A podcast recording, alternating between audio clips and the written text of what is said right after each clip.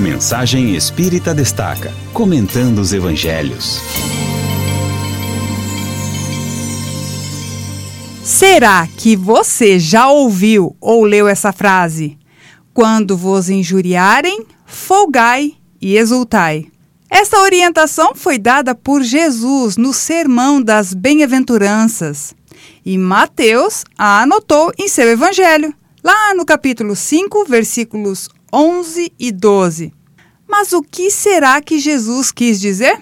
Rodolfo Caligares, no seu livro O Sermão da Montanha, vem nos auxiliar.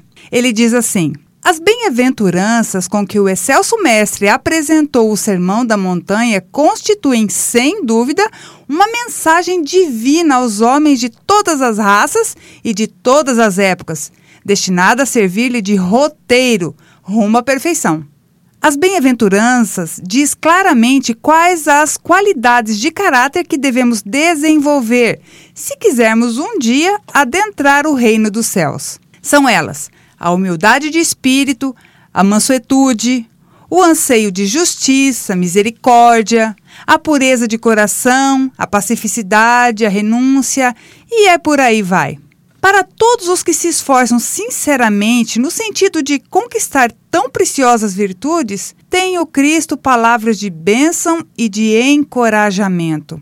Pondo arremate a essa parte de sublime pregação, assim falou a seus discípulos e seguidores: Bem-aventurados sois quando vos injuriarem, perseguirem e disserem todo o mal contra vós, mentindo por meu respeito folgai e exultai, porque a vossa recompensa será abundante nos céus, pois assim também perseguiram os profetas que foram antes de vós. O insulto, a calúnia, as difamações e as ofensas são as últimas armas que a força das trevas podem usar contra a evolução da humanidade. Sim, as derradeiras, as últimas, porque enquanto tenham possibilidade de escolha, outras bem diferentes serão preferidas.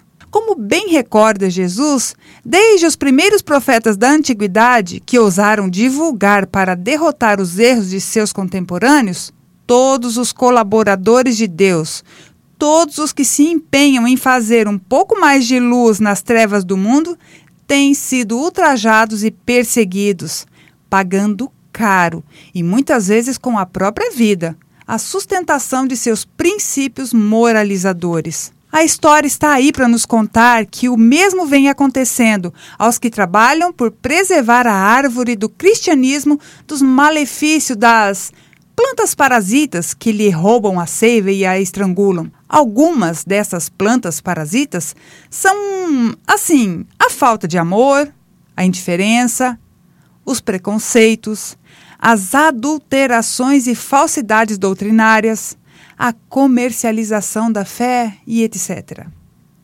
Somente com o tempo e o amor em ação, isto é, a caridade, haverá a reforma moral desses espíritos renitentes no mal que ainda atacam os trabalhadores do bem e da verdade.